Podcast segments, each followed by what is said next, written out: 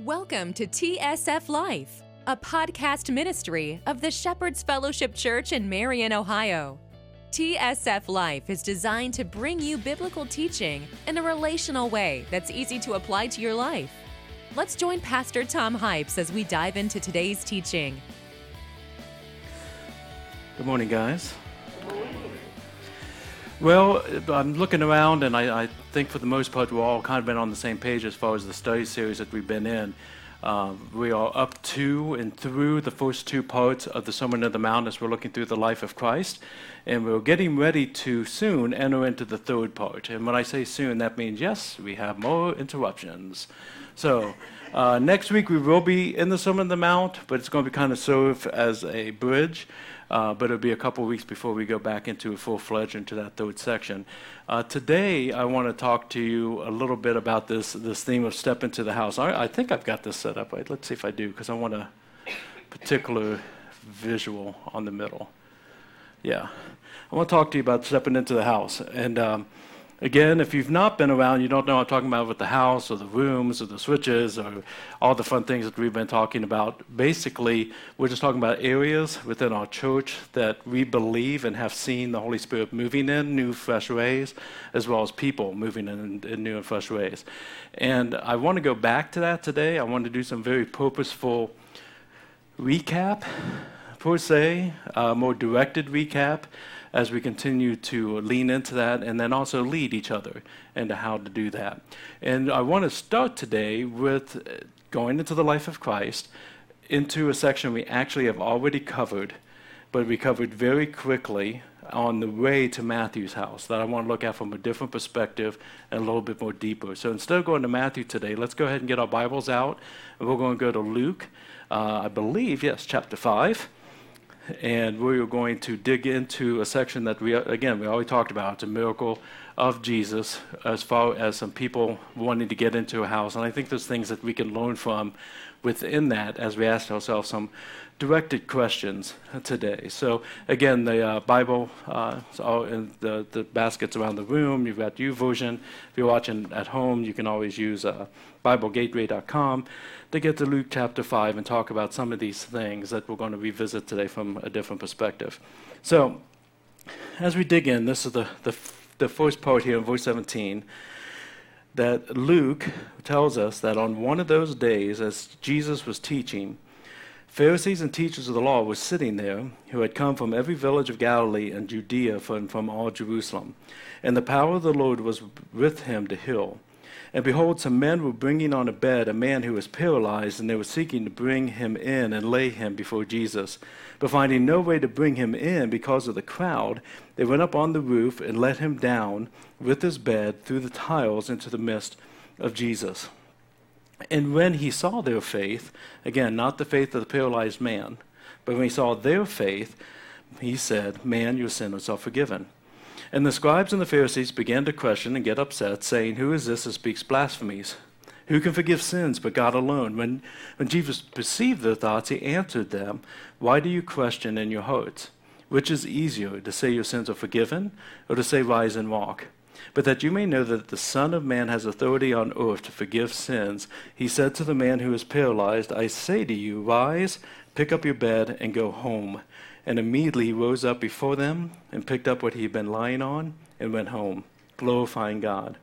And amazement seized them all, and they glorified God and were filled with awe, saying, We have seen extraordinary things today one of the methods I like to use from time to time when it comes to Bible study, um, and I really wish I had a cool title for it, but basically just call it like "Who am I?" Like in the study, if I'm looking at a, a testimony, if I'm looking at a story, who, who am I in this? If I look at the cast of characters, where do I fit, and what can I learn from it? And so, if we look at this particular one, we start with looking at the cast of characters. Uh, there's Jesus. We tend to not necessarily put ourselves in the place of Jesus because, you know, he's Jesus, and uh, I'm not. Um, I will take and say for many studies, if you use the Who Am I study, there are times you're supposed to be in Jesus' spot. You're, you're his ambassador. You're his son. You're his daughter. You're his, his steward. You are part of the church. You are taking the mission out. There's a lot of things that we should be learning from, from Jesus in these different areas, uh, or that we might be in the place of when we're looking at a situation, uh, but not in this one. So that's okay if you want to fill that for Luke chapter 5. The other cast of characters are the ones that get a little bit more interesting to me. Who, who already have, you've got the, the crowd, at the house that are pressing in to, to see Jesus. You've got, uh, you know, the, the, religious leaders are part of that as well. Um, you've got the man who needs Jesus, and you've got the friends that, that bring him. That, that basically covers 95% of who's there. Um, and the question becomes if we're looking at this particular story of bringing someone to Jesus, who am I? Now, who am I not who am I should be, not not who I should be, but who am I? And you can actually find yourself in the midst of a couple of those cast of characters. I, I think as much as some people are leery of putting themselves in Jesus' spot, we're even more leery of putting ourselves in the religious leader spots because we've all been trained as we grow up that they're the bad guys. Uh, and I don't want to be in the spot of the bad guys. But I think sometimes in some circumstances, we give religious leaders a bad rap. Uh, in Jesus' time, yes, they are goofballs. Yes, they missed him. Yes, they did many bad things. Yes, they couldn't make the transition from the law into the fulfillment of the law, like Jesus has been teaching us about for the last several weeks. Um, but that's a group. We also see Pharisees and Sadducees that Jesus is sitting and talking to and having good conversations with. We see him have some friendships. We see some that turn to Jesus uh, Nicodemus, for example, who came out of the Christian closet and when Jesus is deaf to bury him and to be able to pronounce that he is a, was as a follower of Jesus Christ. So there's goods and bads within it, but most of it, whenever we're seeing them, and in this case would be included, we tend to see people who are devoted to God. They are devoted to God. Um, that are trying to do A, B, C, D, and E to be good and um, don't like getting outside their comfort zone very much. And if we're really honest from that perspective, I know there's seasons of my life I look back at and I was there. I know that that there's there's people from a a big picture standpoint that are comfortable, you know, Sunday mornings or comfortable calling themselves a Christian because of the way they were raised or whatever the case may be, but don't really have that freedom and that relationship and that purpose in their life at the level that Christ is calling us to. So we could see ourselves within that type of situation here when it comes to bringing people to Jesus who need Him. That we don't really get involved. We don't put a lot of mindfulness to it. We don't go outside of our comfort zones to be those people. We actually can get quite uncomfortable with it. Um, with the crowd, the crowd, I think they're a little bit more amped up, at least curious wanting to see more, wanting to be in more, um, wanting things from Jesus, which we tend to do sometimes more than we ought. Um, but the thing that's interesting is they're wanting Jesus, but do you notice the walls have stopped them? Whether it be the crowd has stopped them, or the, the physical building has stopped them, or lack of door has stopped them. And a lot of times we want more Jesus, but past hurts or comfort zones or things that haven't gone well before when I tried to do this, this, and this. There's walls that we stop that we get interested in Jesus, we get close to Jesus, but we don't experience him at that level that he calls us to. And then you've got his friends. His friends who say, No, this guy needs Jesus. And it doesn't matter if there's walls, it doesn't matter if there's crowds, it doesn't matter if it's uncomfortable, it doesn't matter if they're going to sue us for messing up their roof, it doesn't matter what anybody says, thinks, or stills, doesn't matter how much work it is. So I don't know how much work it was to carry that guy there, but I do know it probably was even more work to get him up on the roof to be able to lower him down into it. And that's when Jesus looked at and said, Those guys are amazing those guys are amazing. And it was their faith that, that, that got the guy forgiven before the guy even said anything. What's all this have to do? Well, stepping in the house is stepping into the commission. We're supposed to be leading people to Jesus. Now, if you find yourself in the place of the paralytic, is that right? Did I say that wrong? Paralytic? Paralytic? whatever. The, the, the back, whatever corner here always likes to double check me on everything. Uh, but Scott, you're going to have to get back here if I say something wrong to help him. You're usually part of that. No, you're more spellings more than you are miss. Yeah. Um, the uh, you could be in that place. It could be that you don't know Jesus. It could be that you're struggling in life. Might be that it's hard and you need more. And Absolutely get it fully. That's what we're here for, for first and foremost. According to the word, that all it takes is taking the saying that you believe in the Son of God, that He's God and you're not. That you believe they died and rose again, accepting His forgiveness and starting a new life His way, His purpose, His plan, His direction. Uh, we'd love to be a part of that. But looking around the room for most of us, I think we're kind of looking at how do we step into these things that we've been talking about in the dreams? How do we talk about step into the things that we see happening in our church? How does that work and what will kill it in a heartbeat? So, with that, if we put ourselves into the place that we want to be the friends that go out and see the people in need and re- lean into their lives and bring them to Jesus, that's going to kind of bring us up to this point of talking about these rooms that are behind me. Now, if you cannot see these rooms, that's okay. We're going to go through them one by one and talk about them a little bit. It's mostly there just to kind of recollect our brain of some of the past things that we talk about. But uh, before we get into it, I, am going to pray over that last little part. Um, because if we don't get that, the rest of it's just going to be kind of trying to get through my, uh, my speaking here. Dearly Father, I pray that you move in our house. I pray that you move in our hearts. And I pray that you help us to take a moment here and not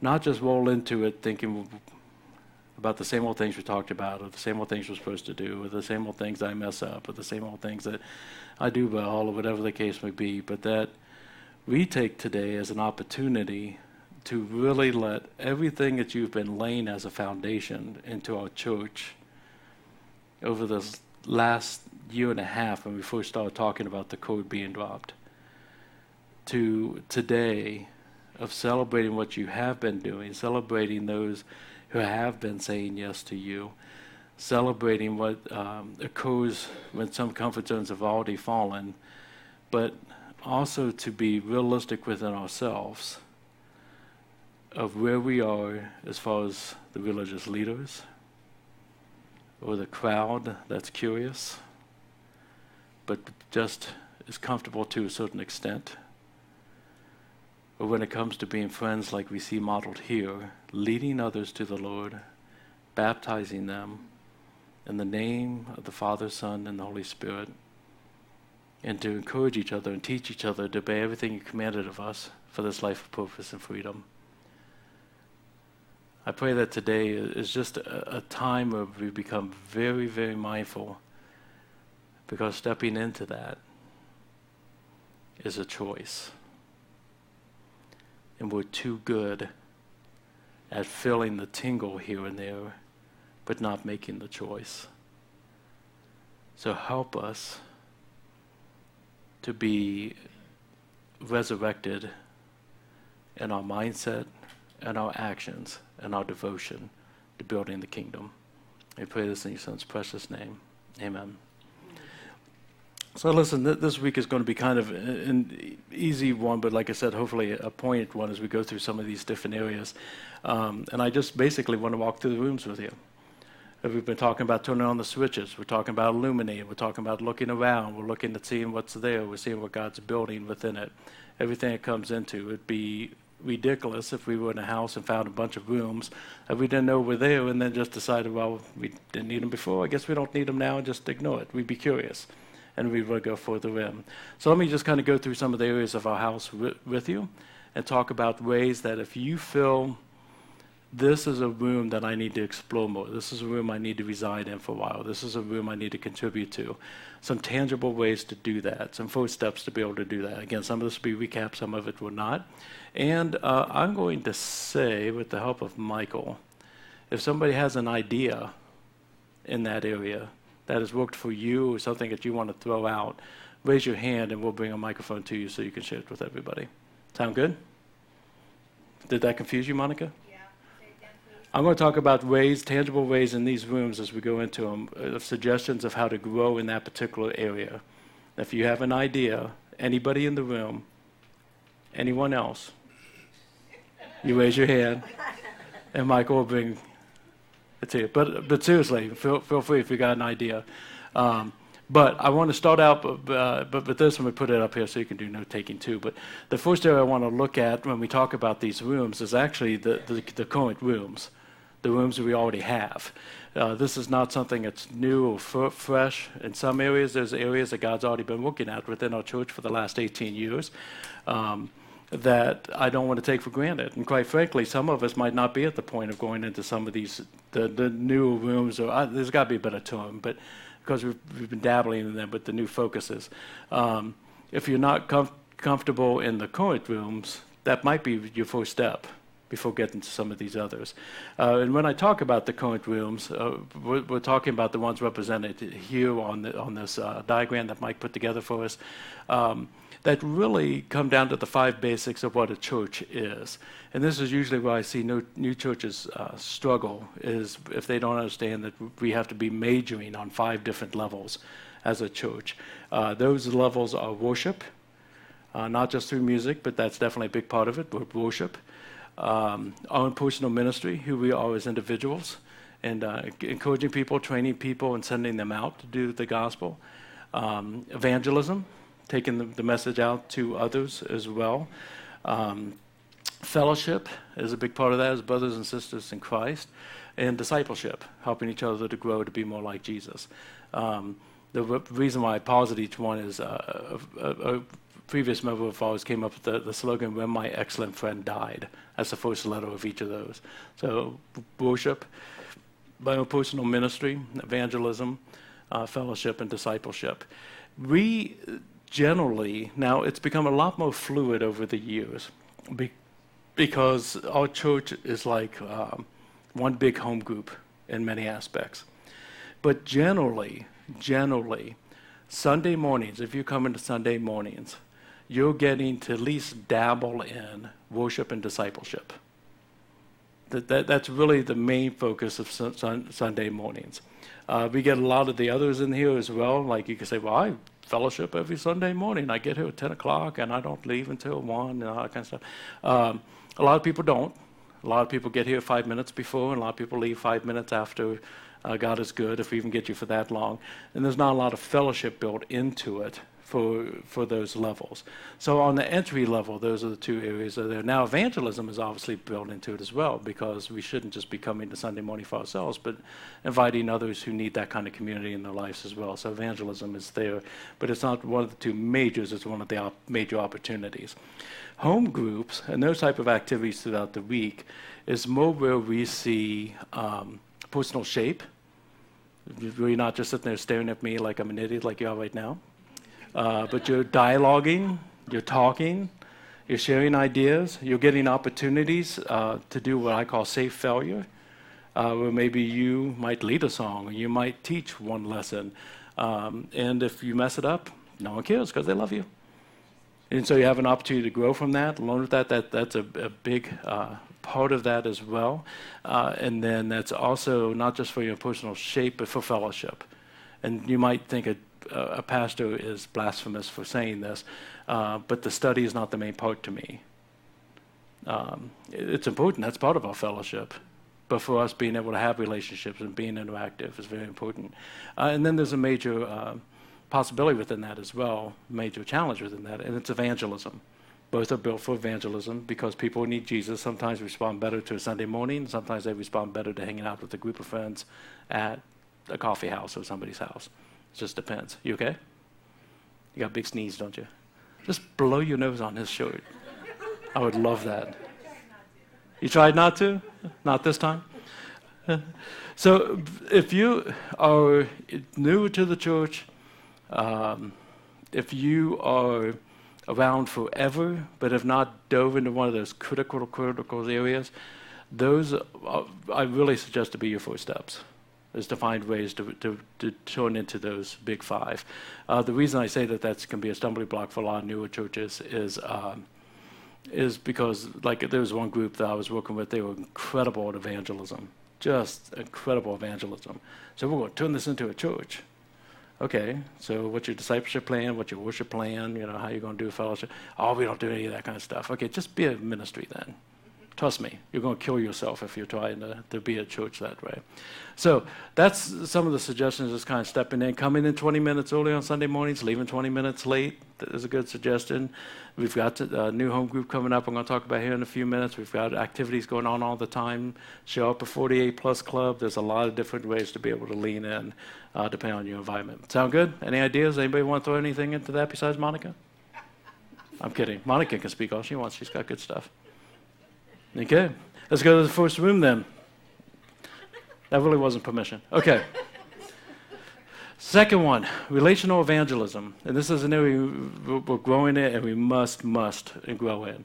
Uh, what's relational evangelism? Anybody? I love it. Sounds like how we met. Pretty close. I miss Pizza Hut. Relational evangelism is I believe, the most powerful way to get somebody who's on a mat up and walking again.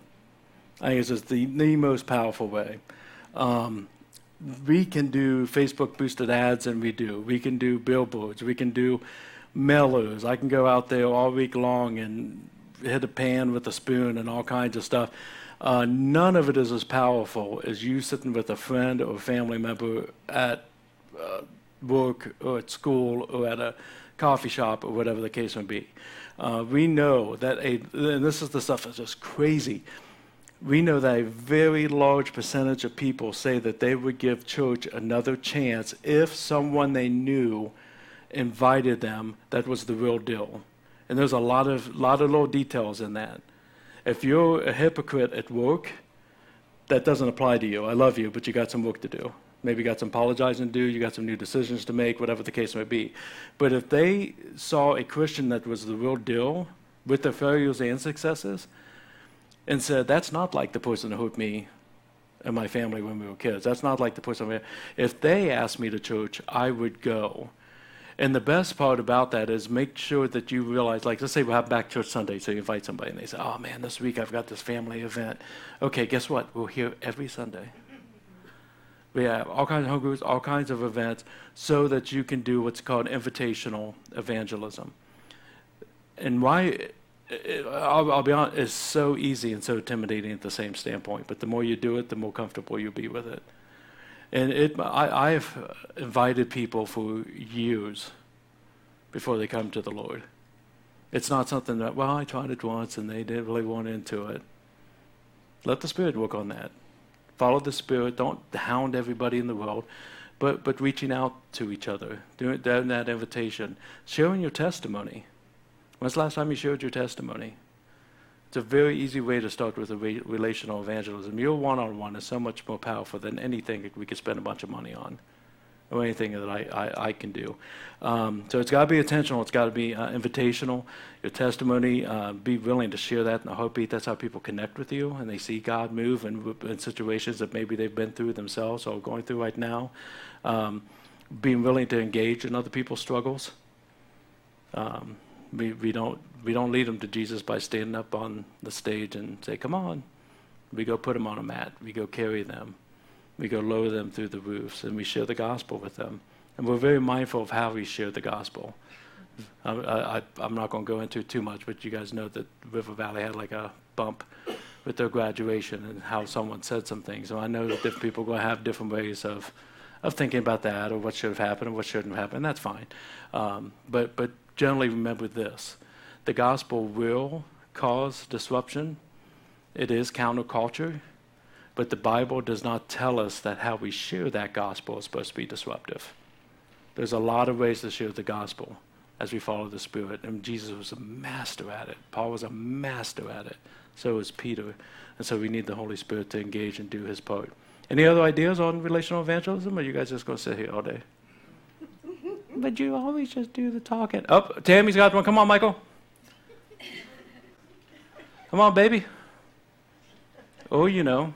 Take your time. Unmute it.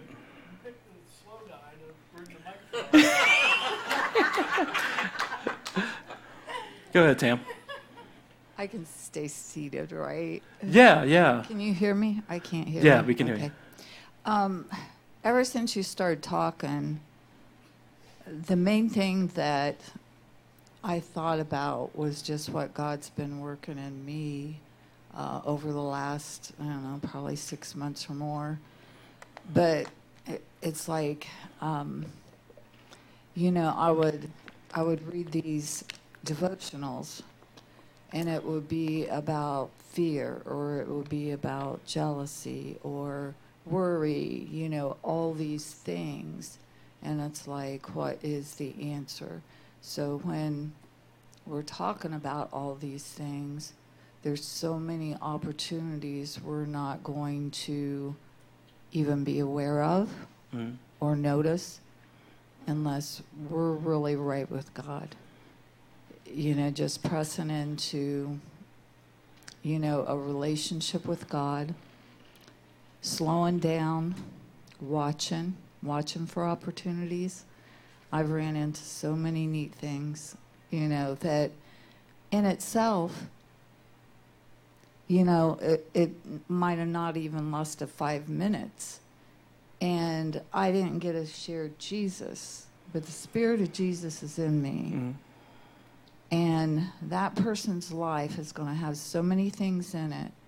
Will they remember that event is a, a you know a positive thing in their life? There was there was a little girl that was shopping um, with her mom at a grocery store, and I had on a real fancy pair of cowboy boots. That little girl stared at me and followed me halfway through the store. Finally, we were close enough. I said, "Do you like my boots?" And and she was like all smiles and everything. And I said, "Would you like to try them on?" And so right there in the grocery store, you know, it was just something that just kind of bubbled out of my heart Mhm. that this is going to be, you know, a fun, special moment for this little girl.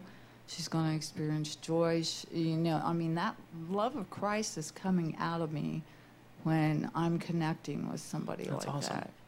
You Mhm. know, so this little girl, the boots came up to her knees.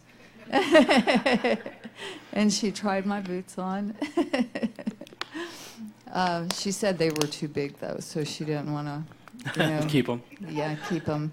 That's awesome. So, but just things like that, Mhm. you know. Um, but for me, I can't figure out, you know, exactly what it is God wants me to do unless I'm really And there. yeah. He's with me. I'm there with him. Gotcha. That's good. Sorry, I talked so long. No, you're fine. You're fine. Um, no, I think, and again, one of the things I love about that is like, it, we, like reading a devotional, and something that stands out to us almost always we stop there. Versus it could be somebody that day that needs to hear that devotional, and and and share that with them, or they need to see us not rip somebody's head off because that devotional helped us, and they see Christ in action. There's a lot of ways to this thing too, and I'm not going to say I'm upset or anything, but I've asked you three times to try on those boots. Um, but anyways, whatever. That's fine. That's fine. Let me go to the third one here with. Oh, Tommy, yes. No, you gotta wait for Michael. He gets mad. I know, but they can't hear you on the internet.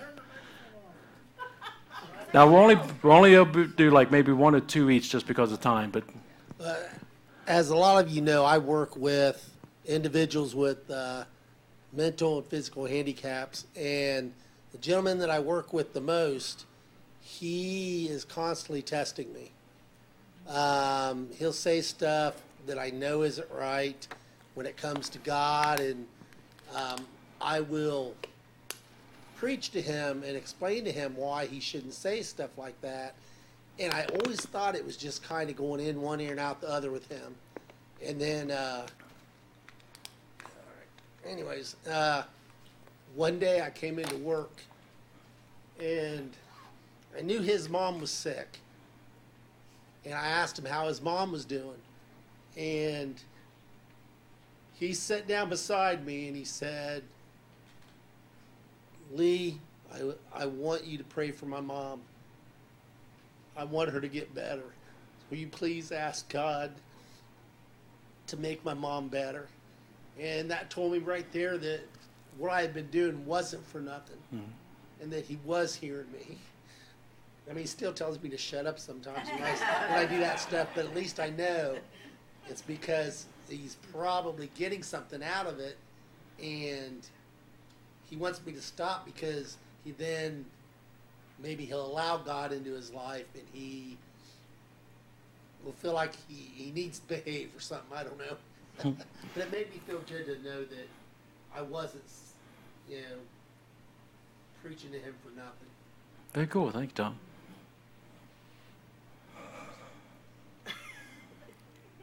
Thank you, Michael. Every time I talk, I lose it. No, you get baby. And, uh, and, and Sue, I think it is correct. Yes. And he, he used to come to here you some, and it's Yeah, I tell you yeah. a lot how much he tests. And Yeah, and, and, and again, I think it's a good example and good testimony of not just a one-time hit and then you think it's a lost cause, because that, that's been years, years. Um, let's go to the next one. It, the, the, another areas we've been talking about organic gatherings, and um, I know some of these titles I just kind of want to uh, expand a little bit because they make sense to me, but not necessarily to everybody else. Uh, but organic uh, gatherings basically happen when a new ministry is started because God has laid the heart on, on somebody's heart within the church about that ministry. Uh, I've shared before that we start a new ministry where we have three things when we have leaders for that ministry, when there's a need for that ministry, and we have the resources for the, that ministry. Those are the three things that I look for when starting a new ministry. Um, one of the things that I love about our church, but we've seen a great increase in in the last year or so, uh, is people coming and saying, I feel God wants me to do this. Um, how does that fit into the church and how do we move forward? Um, because the opposite, and it used to happen here, but I think I made enough people mad over time, where people would come and say, I think the church needs to do this. Uh, you should do this. And my thought process, as simple as it is, is just, well, God didn't lay that on my heart. He laid it on your heart. So how can we support you? How can we move those things forward? And we're seeing a lot of movement in those areas where people are coming forward, uh, not always with the most confidence of like, hey, I've got the perfect solution to be able to take, you know, whatever. It's just kind of like, dude, God's been nagging me about this, and I wish he would stop. Ooh, let me help God nag. Yeah, you know, like, let's get into that. What's that mean? What's that look like? Um, and so I'm excited about that, and, and I really do encourage you. If God's laying something on your heart, to communicate with us about that. Um, I, I can't say that everything becomes a church ministry. Uh, sometimes it's something you're supposed to be doing, and then we can support you as brothers and sisters Christ in the church. And then other things fall under the church umbrella. And I would say probably 90% of all the conversations I've had in the last 18 years in this area have fallen under the church umbrella. Uh, that, that God is doing something, and we don't know it unless if you bring it up. Uh, so some of the things that are more recent, again, we're working uh, on a new, uh, I think, an improved autism group. Uh, we've got the uh, personality group that Mira talked about a couple of weeks ago. Uh, that was going to start this Wednesday. It's now starting the Wednesday after. So if you've not caught, caught that announcement yet, that's coming up. Um, but the p- personality group, summer group, the home group, I'm very excited about that. If you guys want to talk about how that came together, I, I love the story of how that came together. Um, and the first prayer night, first Friday of every, every month, that would be this week as well. Uh, the home group start this Thursday at uh, Angie's house. It's really exciting to see those things happen because for it's it's too easy for a church to become centralized around the pastor, and that's really not the job. That, that's really not what's supposed to be. I, I'm here to train, equip, and descend, and I want to support the living daylights out of what God's doing in your life. So that's that's that open opportunity. Any thoughts on that? Any other ideas within organic groups? Angie's looking at Mary. Mary's not looking at anybody. Anybody?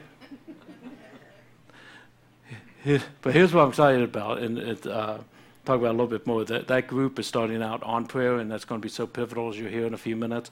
That I hope that that works out. That you guys can spend some time on Thursday nights. Number four, informal fellowship. Informal fellowship. Um, I like formal fellowship. The difference between the formal and the informal to me is whether or not myself or the elders or one of the staff members are planning it, or if it's being planned within the churches because it's natural. First, uh, the, no, Acts chapter two of the first century church, They got together in each other's homes and the synagogues every day. Formal worship, informal worship. We do stuff as a church, and we do stuff just because it just happens in the moment, and we have some great stuff going on. And I've seen a lot of happen. If you want to be part of that, uh, the worst thing you could do is sit there and wait and be invited. Uh, you're setting yourself up for a fall with Satan. I'm just going to sit here until somebody invites me because I saw them do it with that person. I saw them do it with that person. They're all talking to me. No one likes me. No one cares about me. Might as well go eat worms, right? Um, that Satan wants us in that boat. That that's not. I, I'm not supposed to sit and wait. I'm a doer. So I'm going to invite somebody to go to lunch. I'm going to invite somebody to go get coffee. I'm going to invite three or four people at my house and watch a movie. I'm going to invite this. I'm going to invite that. Go for it. Just go for it. And when somebody can't go, don't, oh my gosh, they're obviously blowing me off. Just stop. Just invite somebody. I know it's hard. It's hard. But I love when I go into Panera and find five women from our church together and I had no idea anything was going on. That's awesome. That, that's, that's what our community should look like. Um, the me jalapeno stuff. Uh, me jalapeno, I don't know if you like me jalapeno or not. It's mostly just because they can usually get us in compared to some of the other places that we've tried. Um, but it's just uh, fellowship because just as easy as like, hey, I'm hungry. I'm going to meet jalapeno. Anybody want to go with me? It's just that simple. It's beautiful, and I love what I'm seeing when it comes to fellowship. I'm seeing people connect with each other that never connected with each other before, and I hope that you're a part of that as well. Casual plans, 48 plus club is kind of formal fellowship, but is it? Is it? Not really. That's a good one. The ladies' gatherings. Um, and I, am not going to celebrate a lot of people, but no one's doing it better than Angela. Angie's doing killer in this area, and a lot of people appreciate the efforts that she has done so far. I know I do, as her and my daughter had coffee this last Saturday, but can't celebrate everybody, so I won't talk about it. Informal fellowship, anything? Ideas, questions, testimonies? I'm going to hit somebody with this bottle before the end of the day. Anybody? Okay. Kathy wants to share about it. Not so much. Five, personal ministry. Personal ministry. This is going back into what I was talking about earlier as one of our five fundamentals, but I'm seeing it move in ways that we've never had it move before. So it's kind of to throw back into that organic aspect of things. Um, but it's basically serving the way that you were made to serve, whether it be inside the church or outside the church. Um, again, it's been there as far as people working with kids, people working with the youth group, worship team, coffee, the soundboard, uh, and computer guys, the, doing the yard.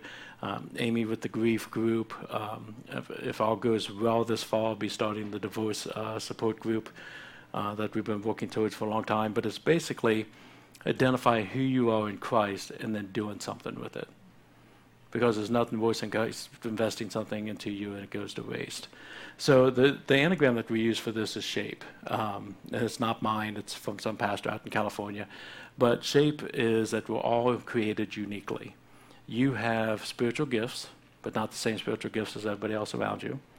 You have something you're passionate about, a heart. What, what are you passionate about?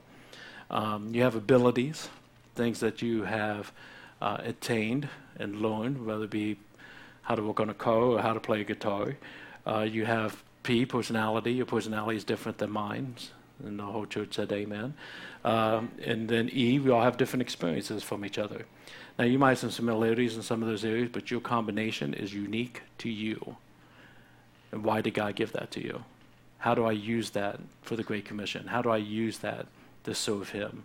Again, in the church, but also outside the church, in the community or whatever mission field He put you into. And we're seeing some great moves within that. If that's something that you struggle with, make sure you touch base with me. There's a uh, spiritual gift assessment I would love to get you started with. It's five bucks. Uh, and if you don't have it, I'll pay for it. Um, but it's a great way to get started. But I'm seeing more people ask the question Who am I in Christ and how do I use this? Anything? Everybody's like, ah, if I keep talking, I don't get I go to lunch. Anybody? Anybody? Anybody? Come on, Michael. Unless if you're passing the torch to somebody else. That's fair. um, so I have a lot of passions. That's one of my strengths and weaknesses. yeah, I understand. So I obviously am passionate about worship.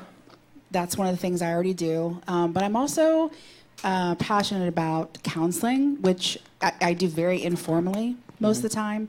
Uh, just with you know, it just it comes up with friends and acquaintances and whatever. Um, and then also some teaching. And there's a Facebook group I was in for a while of Christian women supporting each other or something like that. And people in there talked about not knowing how to go about studying the Bible. And uh, something I learned a long time ago was the inductive Bible study method, which I talk about a lot. Anybody can ask me about it because I can go on for hours. Um, and so I asked people, Are you interested in, in learning about this? And enough people were that I started a separate group. And I, even though I'm really, really bad about being consistent, the last time I checked, there was 330 some people that were in that. Um, and that's just a way, it's not like me teaching everybody, it's me facilitating because there's plenty of people in the group that already know about it. But it's me helping those who don't know to learn from those of us who do know about a way to study the Bible that's easy. That's awesome. You want to hand it over to Mary just to save Michael some steps? He's getting territorial now about his job. All right, so um, starting next week, I have finally started my personal ministry, the Enneagram group, and it actually relates a lot to what you're saying about the different gifts we all have.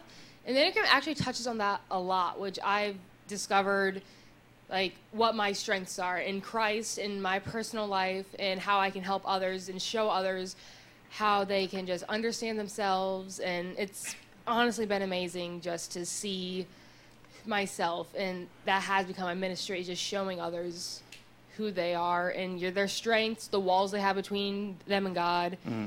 And so it's just been cool to like have my personal ministry be my personal self and showing that to others as well.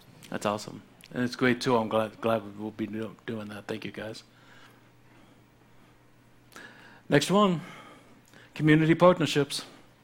Community partnerships. This is something that we're growing in as a church, but I also want to put out there to be thinking about as individuals as well. Community partnerships has been a big part of us since the beginning because we started as a bookstore. And we understood very early the power of networking with other ministries instead of trying to do our own food pantry and put our church name on it and do our own, but how to network with others within the body of Christ to be able to do them well. This year, as you, most of you know, we've been taking some, some new steps in those areas. Right now, we're doing, started that bi- uh, bi-monthly how to get involved. Uh, we did, oh, peanut butter and jelly. And I really like being able to do the peanut butter and jelly night with one another. We slam that out. Um, diaper ministry was the other one for First Presby. Uh, here in um, well next week we'll be working with Voice of Hope, and Voice of Hope will be here to be able to talk to us about some of the things in their ministry.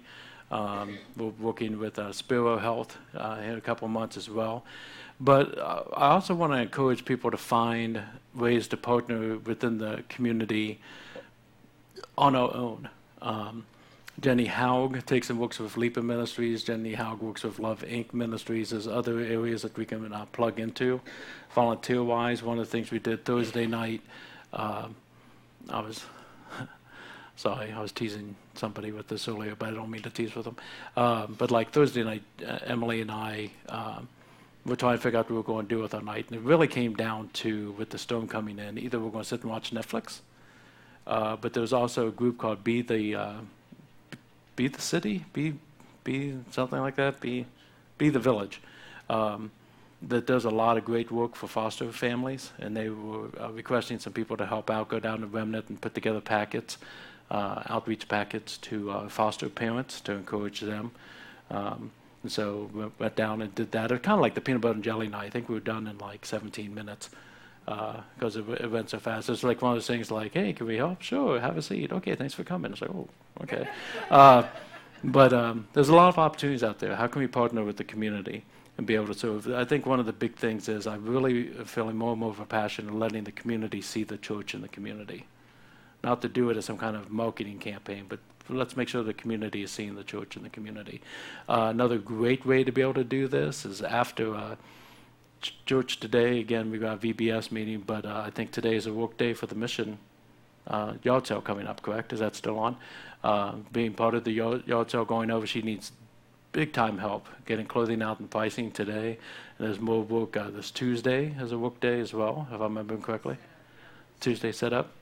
Um, great opportunity to be in the community, let the ch- community see the church, to be able to support our sister with her, her mission fund and be able to support missions as well.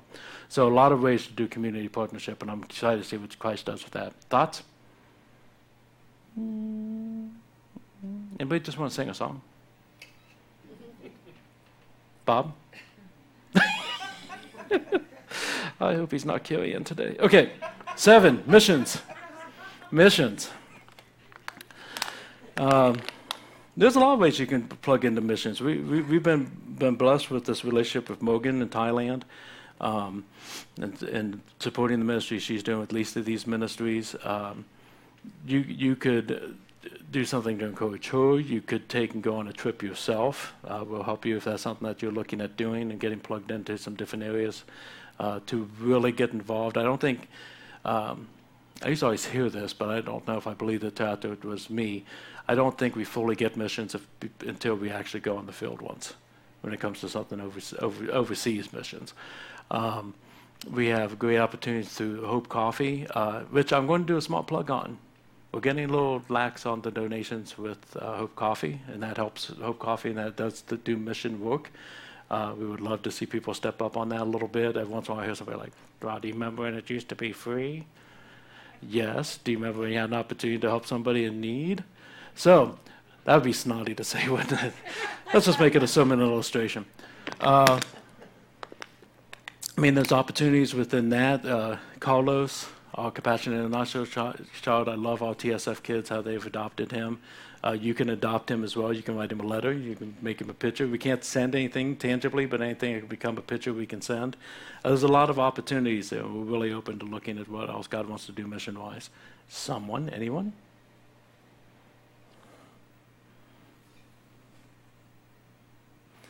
I will say, while I'm not recognizing you know everybody under the sun, um, I am thankful for uh, Ginger's Heart in this area as well. That was one of the, the funds that we had to um, put into the ballpark of just when we hit the goal, we could put money into. And it was a little over a year ago that, uh, as an know, she says she really felt we needed to just take the faith step uh, on that particular one. And, and, God has really used that, so I appreciate her bringing into it. Last one I'll give you is this generosity. Now I'm just going to let you know if Noah was not was feeling well, and she could have been here today. So that means Katie would have been here today. That would have been an extra 30 minutes, and you know it's true, Katie. You would have came up and talked about missions for a long time. You got a great heart on that. Generosity. I'm not going to say a lot on generosity. That might sound weird, uh, but only because I just preached on it about two weeks ago, um, three weeks ago, four weeks ago. I guess it was four weeks ago. It was peanut butter and jelly people. Uh, hmm. Sorry, it was two months ago. Um, I'm going to be preaching on generosity next week that's going to be the bridge going into the third section. So I don't want, to like overly kill you, um, but I will say this: generosity is so much about being a Christian, and stepping into this house is generosity. Whether that be finances, your time, your gifts, your spiritual gifts, your personality, whatever you're offering up to the Lord, all of this is generosity. None of this happens if you're not doing it. That, that's just what it comes down. That's why it's such a personal day, I think, today. It's because we are the church as individuals, and then together we make a bigger impact than we could on our own. Does that make sense? And that's what we're called to do. I'll share with you one more uh, character study that I did. And it's been a while ago because I remember Brent Longstreth was here. Um, we've, um, when, I went through this, but we did a study on another somewhat familiar story. We'll go into deeper again when we get to this point of Jesus' life, which is the raising of Lazarus, if you remember that story. Uh, if you're, you're, not familiar, Lazarus was one of Jesus' best friends, uh, as well as his sisters, Mary and Martha. He was sick. Uh, Jesus didn't come. God put on his heart that it wasn't time for him to come, that there was a purpose for this. And so by the time he did come, Lazarus was gone. He had died, and Mary came out, and Martha came out, and they were upset and obviously ripped apart. And Jesus, if you'd only had come, he would still be alive. And there was a similar cast as before. There was the crowd and the, the family, and there was the religious leaders, and everybody had their opinions of what was going on. And you remember Jesus grieved with him. Well, they came to the, the, the climax of this particular testimony is when Jesus uh, raised, raised his face and he, he, he said to God, I love this prayer because I, find it comes into all of our lives. God, I'm not praying this prayer for my, my, my, my own sake. I'm praying so everybody here knows that it's you that does what is about to happen. I'm praying it for their sake so that they don't miss the point. And so, next, move the stone. No, don't move the stone. He's going to stink like a gross dead animal. You know, it's been several days. But they move the stone. He calls him out. Lazarus comes forward. He comes out. Uh, everybody's in awe, not good enough for Jesus. He says, Get the grave clothes off of him. He's alive. He doesn't need the grave clothes on him. Take the grave clothes off, and there's a big celebration. And it actually becomes the, uh, the, the very first moment they decide they, that they're going to kill Jesus and, um, and actually kill Lazarus as well. But it's, it's a very similar story. The dead needed Jesus, the life needed to come and to be able to have that, it's a beautiful story of sal- salvation for any of us when we are dead in sin and that Christ can give us life again, that he can bring a resurrection. It's a beautiful story. But if we look at it from a cast of character standpoint, and who am I? Who am I supposed to be in this? If you're not the one that needs the resurrection, which again, um, right now is a great opportunity to have that gospel, that, that little talk with Jesus, then in that story, you and I are the stone movers. They're very hardly talked about, but the, the job of you and I as the church is to remove the boundaries between us and those that are hurting so that they can experience Jesus Christ. That's who we're called to be. That's what it means to step into this instead of just living our life like with the rest of the world. And I think it's a beautiful opportunity. I think it's actually a very, very beautiful opportunity if we choose it.